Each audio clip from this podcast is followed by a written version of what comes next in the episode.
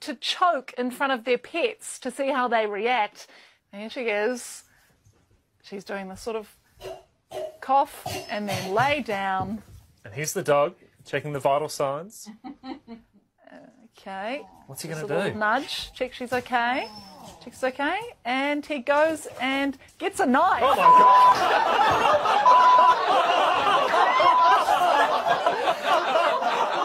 Just trying to. He was like, I'm going to finish the job. Now, in theory, isn't dog supposed to be man's best friend? If so, that's not the kind of friend I want. So after I, watched this video, I tried to recreate this experiment with our dog, with Ginger, and I'm I'm happy to say on one hand that she did not get up and go get a knife and try to finish the job. On the other hand, she didn't do anything. She didn't even come to check. She just laid on the couch and didn't even move. Ironically, it was the cat that jumped down off of a, a table and came over and sniffed and licked my nose, right? to see what was going on. The dog was like, eh, You're faking it. Clearly, you're faking it. Or she just couldn't be bothered. I don't know. But either way, all kidding aside, I think that, that life at times can feel like it's got it out for you too right? It can feel like things are are going badly. Maybe you really do feel like you're kind of drowning in life like you're suffocating like maybe your relationships are falling apart or your car breaks down or depression is just something you can't dig your way out of. Or maybe it's one health crisis after another or or you lose your job to no fault of your own or maybe to a fault of your own crazy things happen. And or or maybe you lose someone you love and it can feel like this set of dominoes where you're already down right? You're already kind of suffocating and life just comes along anyways and picks up a knife and tries to finish the job for lack of a better term. I don't know about you but when you have those seasons in life it can feel like god's missing like he's not present or he's not watching or he doesn't have a plan. The thing is, and, and I want this to be clear as we begin kind of this new year in the second week of the new year, as we begin this, that he does have a plan. He does have a desire. And to do that for you and, and for you to succeed and for you to get through this life without it feeling like it's beating you down because he offers an opportunity for a hope that cannot be extinguished, that cannot be overcome. We're going to kind of look at the story of Joseph today as he wrestled with so much, uh, so many ups and downs in his life. And I'm sure at times felt like a whole lot more downs than ups. If you know the story of Joseph, he is in the book of Genesis, about the last quarter to third of the book of Genesis covers his story as he comes into the world as the, the youngest of 12 and would eventually be 13. There would be one more after him, but he comes in as the youngest of, of 12. And he is um, not liked by his siblings. In Genesis chapter 37, uh, it makes no bones about it that his father Jacob sees him as the beloved son, right? Because he had him in his old age, is what he says. And it also was from the wife he was hoping he loved the most, his wife Rachel. Yes, Jacob did have favorites. He loved one of his wives more than the other. And this was the son that she finally gave him. She, he loved him so much that he made this ornate kind of a robe for him, this very special, spectacular robe. You may have heard it called a coat of many colors in, in another um, another translation. But but he made this for him because he wanted him to know that he loved him very much, and he wanted everybody else to know that he loved him very much. Joseph was also fortunate that he was given grand dreams from God. God had said, Look, I'm going to lift you up and I'm actually going to put you in charge over all of your older brothers. And speaking as someone who was an older brother, I don't know how well that would have gone over with me if my younger brother had told me, I had a dream, man, and I'm going to run your world when this is over. I don't know how I would have handled it, but Joseph's brothers didn't handle it well. And Joseph seemed to struggle knowing when he should or shouldn't tell people these things. He clearly should not, and his, his, father yelled at him for it, should not have told his brothers about these dreams, but he did. Guy couldn't, clearly could not read a room, but he didn't, he told them. And so they were like, dude, we're done with you. So they plotted to kill him. That was their response plot to kill your own brother. they see him coming across the field one day as he's trying to find them. He's going to chase them. You know, the, the little brother that's trying to find all the older siblings, whatever fun they're having, and be involved with them.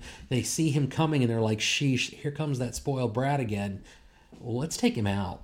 Let's let's plot to kill him. Let's th- throw him in a pit and let him die. And and the oldest brother, Reuben, says, I don't think that's a good idea. But he doesn't try to stop them. He says, we're just going to throw him in a pit, right? And, and he plans to sneak and come back later and pull him out. One of his other brothers, Judah, says, you, you know what? You're right. We shouldn't kill him. It's not necessary for us to have his blood on our hands. How about if we just sell him, right? How about if we just sell him off to the highest bidder? What ends up happening is they they do they throw him in a pit and then they they find someone who's willing to buy him and take him away to Egypt. And to cover it all up, they decide what they're going to do is is kill a ram and cover Joseph's coat of many colors, or this this ornate robe that his father had made him, cover it in the ram's blood and take it back to his father, and trick their father Jacob into believing their son, his son, had died. Joseph, through no fault of his own, other than maybe saying something out of turn, loses everything he has held dear. He loses his family, he loses his father that loves him very much. He loses this coat that he made for him. He loses his very identity and his sense of home, and he's drug off as a slave to a foreign land. Although I can't say that that's ever happened to me, and likely hasn't happened to the vast majority, if not all, of people watching this, um, I do think we can relate to the idea that there are times in life where things feel like they've just kind of bottomed out, like everything you've been building is falling apart. And it can be very easy to kind of um, really let that take away our hope, our sense of hope. Joseph doesn't just hit bottom, though. He kind of bounces along the bottom, like he can never get to the surface, like he can never get back to the top, so he can truly breathe freely again, like he's always going to be drowning or suffocating in his life. In fact, in Genesis chapter 39, we find out that he's been made a servant of Potiphar, the, the captain of the Pharaoh's guard, and he's been put in his house. He's been put in charge of his home. And, and on the one hand, you would go, great, at least he's not, you know, um, in the worst of the worst jobs. At least he's in, in charge of Potiphar's home because he's seen the, the good that has come to his home with Joseph in charge. In fact, Genesis 39, verse 5 says that the Lord blessed the Egyptian's house because Joseph was present. And just when things are looking up, right, as, as though life has kind of made the turn, though, Potiphar's wife decides Joseph's kind of cute and says, I want you to come sleep with me. Literally, that's what she says. Hey, hey. He's like, no. I work for your husband. He's given me charge of everything else in his house. He worries for nothing. And the only thing he's told me I need to stay away from is you, it would be disrespectful and wrong. But she doesn't like being rebuffed and accuses him of doing something to her. Because of the hubbub made, Potiphar grabs Joseph and has him thrown in prison. So just when things were beginning to look up, here comes again something that's no no fault of his own. Joseph ends up in prison again. After he'd been in prison for a couple of years, he becomes the head of the prisoners. And we see that uh, in chapter 39, verse 23, it says, The warden did not bother with anything under Joseph's authority because the Lord was with him. And the Lord made everything that he did successful. Successful in prison. That, that's not a sentence you hear every day. And, and if you were to find yourself in prison, it would be you'd be hard pressed, or at least I would be hard pressed to see anything I was doing as successful. I think God has allowed Joseph and helped Joseph to see something that that most of us struggle with because we're very much tied to our physical world, to our circumstances. And and we can pretty quickly become prisoners of our own circumstances. Let, let me give you an example. If it, if you're a prisoner of your past, right, of something you've said that you shouldn't have said or done or made a mistake. Uh, Joseph telling his brothers um, about his dreams, clearly bad idea, right? Um, but maybe it's something that's happened to you as Joseph was thrown in a pit and sold eh, just for existing, frankly. And because the people didn't like what he said, but eh, you can make we can allow that past, what, what we've done before, what's been done to us, to define who we are and limit who God would want us to be. It creates this, this sense of guilt um, that God desires us to, to, to not be held over us or held on to us like a weight to keep us from breathing. He he sent his son for a reason to give us an opportunity so that those things would not burden us for the rest of our lives. Maybe you're a prisoner of your present or you can't seem to feel like you can't seem to get a get it, get that clean breath you need like you're kind of bouncing along the bottom when things just start to go positively something else comes along and drags you back down. Maybe in your life you feel like you're you're being dealt a bad hand and, and the truth is maybe you are. As jesus even tells his disciples uh, rain falls upon the just and the unjust the notion there would be is that sometimes good things happen to bad people and sometimes bad things happen to good people um, life doesn't isn't fair per se and we can have a whole other discussion on what fair looks like because fair truthfully I think is is a, a misnomer because it's in the eye of the beholder.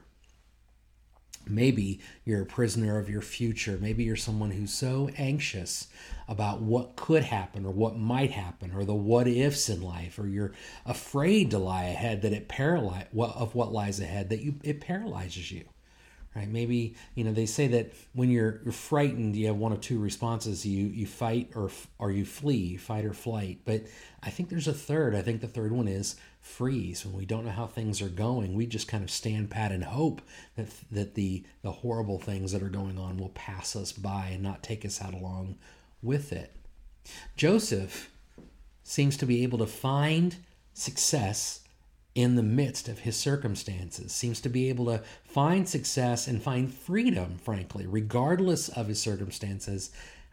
And I really believe it's because he chooses to be a prisoner of hope instead of a prisoner of those circumstances. He chooses to believe that God has got his back. It's a hard thing to do at times, but the truth is, he does. The prophet Zechariah would be speaking to the people of Israel in Zechariah 9, verses 11, 12. He says, As for you, because of the blood of your covenant, that's the, the covenant, the connection, the relationship that they have with God. He says, I will release your prisoners from this waterless cistern, this this deep dark place with no flowing water and and nothing to sustain you. It says I will return to a stronghold, you prisoners who have hope. Return to the fortress that would be the Lord. Return to him as your safety. And today I declare that I will restore double to you. And so Zechariah and, and Joseph alike both seem to know that if we want to make it through this life and never lose hope, the only place to look for it is in God. He has it where no one else does. When Joseph's in prison, we see him come across the cupbearer and the baker, and, and God uh, interprets some dreams for him. In Genesis chapter 40, verse 8, uh, the cupbearer and a baker who are in prison with him come to him and they say, We had these dreams, but there's no one to interpret them. And Joseph says something very clear. He says, Don't, don't interpretations belong to God, as though the cupbearer and the baker are looking for people to figure out their problems. But Joseph is is is like, that's really not how this works. It's God who's going to figure out your problems. It's not a politician. It's not even, it's not um, our circumstances. It's not even me right? I can't even figure out my own stuff sometimes. It's it's God who's going to deliver us. I can't always deliver myself from the difficulties of life. We like to think we are, and I think it's one of the reasons we get frustrated by our circumstances and we lose hope is because something is outside of our power to fix. When the truth is, there's a whole lot in the world that's outside of our power to fix, but whose power it's in? It's God's. It's God to carry him. He does the same thing to Pharaoh after one of the one of the cupbearer actually is released from prison because and and Joseph predicted that in the dream or God predicted that in the dream, and Joseph interpreted it as God told him to do. He says the same thing to Pharaoh. He says, I'm not able to interpret your dreams, Pharaoh, because Pharaoh wants that too. It says, and he says in chapter 41, verse 16, it says, It is God who will give Pharaoh the favorable answer. It's God who's in charge. Joseph then becomes second in command in all of Egypt because God was with him and interpreted his dreams. He's in charge of the, the food storage, and he's in charge, and he's clothed in linen garments, and even given the Pharaoh's second chariot. He's been given a station in life again all of a sudden. And, and if you or I were in his position, we might start to think, okay, things are finally looking up. I can finally breathe. It's not the end of the world anymore. I have reason to hope again. But I really do believe a lot of this happened the positives happened because he never gave up hope to begin with. See, Joseph was able to breathe in the midst of his circumstances no matter what because he's a prisoner of hope and not those circumstances. He knew and believed with all of who he was that God was going to get him through, that God had a plan. Right?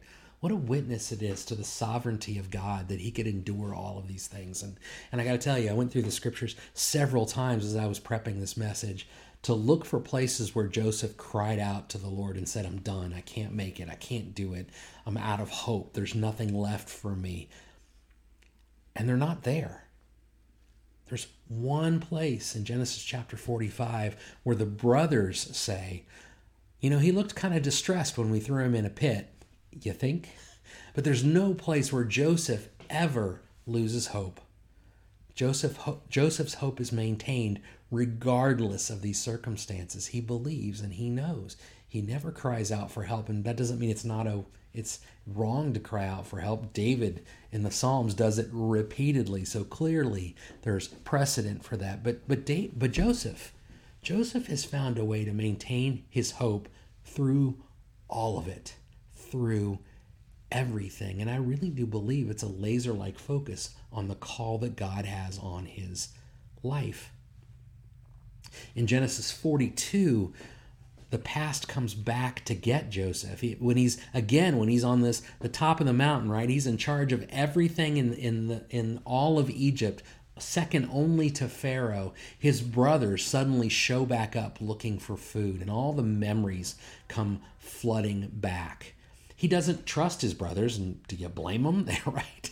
They sold him off as a slave.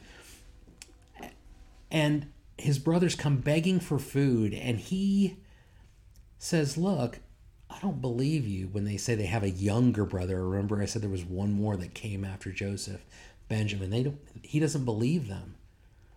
But he gets to watch in Genesis 44, he gets to watch how his brothers have changed because he gave them a chance to redeem themselves. He sees that his brother Judah, you know, the one that sold him off, says, "No, I, I will, I will stay here, and and and you can keep me as a prisoner forever. Just don't enslave my youngest brother." The, these are the brothers that before had been willing to off their youngest brother. Now are saying, "No, this would be too hard for my father to bear. I, I, I want to save my youngest brother no matter what. And then in Genesis chapter 45, verses 4 through 8, Joseph reveals to his brothers because they didn't recognize him. I mean, he'd grown up, it'd been 15 years since they threw him in that pit. He's now wearing Pharaoh's garbs and, and looks very Egyptian, right? And so they didn't recognize him. He's a, he's a different person now. But in Genesis chapter 45, verses 4 through 8, Joseph reveals the source of his hope. He says to his brothers, he says, Then Joseph said to his brothers, Please come near me. And they came near him. I am Joseph, your brother, he said, the one you sold into Egypt. And now don't be grieved or angry with yourselves. He tells them, Don't feel guilty for this which is mind-boggling, right? Wouldn't wouldn't you want somebody who did this to you to feel guilty for this? He says, "No, don't feel guilty or angry with yourselves for selling me here because God sent me ahead of you to preserve life." God had this plan in mind the whole time, and even the evil that you were doing to me, for your own benefit, God knew was going to happen and God was going to work it out. Even when life is chasing you down like the dog with the knife in that video, God still has a plan for how this is all going to end up. It probably won't end up the way you think it's going to. I guarantee you, when Joseph had those dreams, he was not thinking, this is how it's going to end up. These are all the ups and downs. I'm going to end up in Egypt. Holy cow. He didn't see any of this coming. But he believed that if God said it would be good, it would be okay, that it would be. He goes on in verse 6 of chapter 45 and says, For the famine, this famine they've, they've his brothers have come to beg for food to survive this famine. It says this, this famine has been in the land these two years. And there will be five more years without plowing or harvesting. In other words, this famine's going to keep going. In verse 7, he says again, he repeats what he said before. He says, God sent me ahead of you to establish you as a remnant within the land and to keep you alive by a great deliverance. Therefore, it was not you who sent me here, but God. He has made me a father to Pharaoh, lord of his entire household, and ruler over the land of Egypt. Joseph waited 35 years of his life, give or take, for that plan to come to fruition. Through all the ups and downs, right? And when it's all said and done, he gets to see how God is unveiling, revealing to him the plan that was in place all along. And all he had to do to see it, to see it come to fruition, was not give up hope. Now, that's no easy task.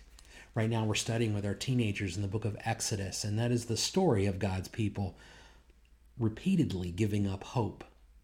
And as a result, an entire generation misses out on seeing the promised land. They wander in the desert for 40 years on what really should have been, if it had been a straight shot, would have been an 11 day journey. They miss out on it because they gave up hope.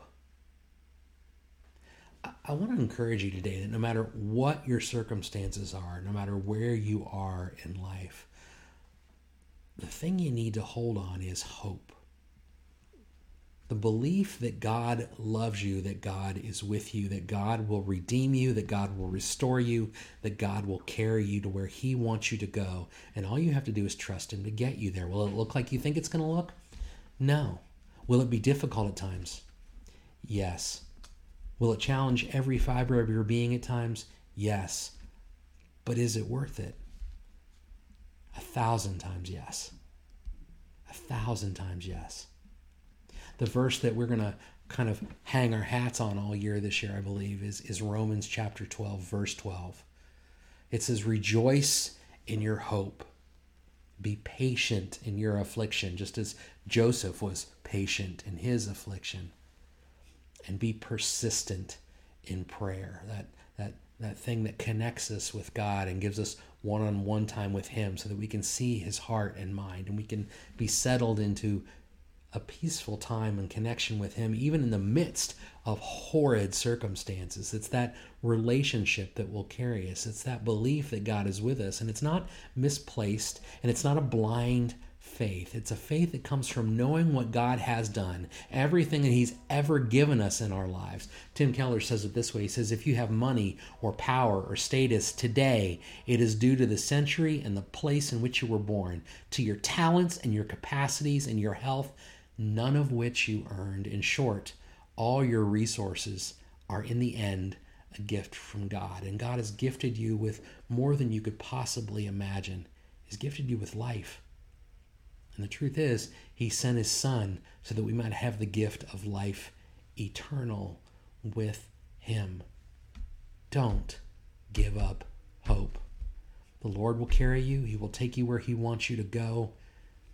You just got to stick with him. You just got to trust him. If you need help doing that, would love for you to type a message in. One of our people will get to you. Send us an email. Give us a call. We would love to help you find the hope that we have that the Lord will get us there because He is our Savior. May the Lord bless you and keep you. May His face shine upon you, be gracious to you. May He grant you favor. May He give you peace. God bless.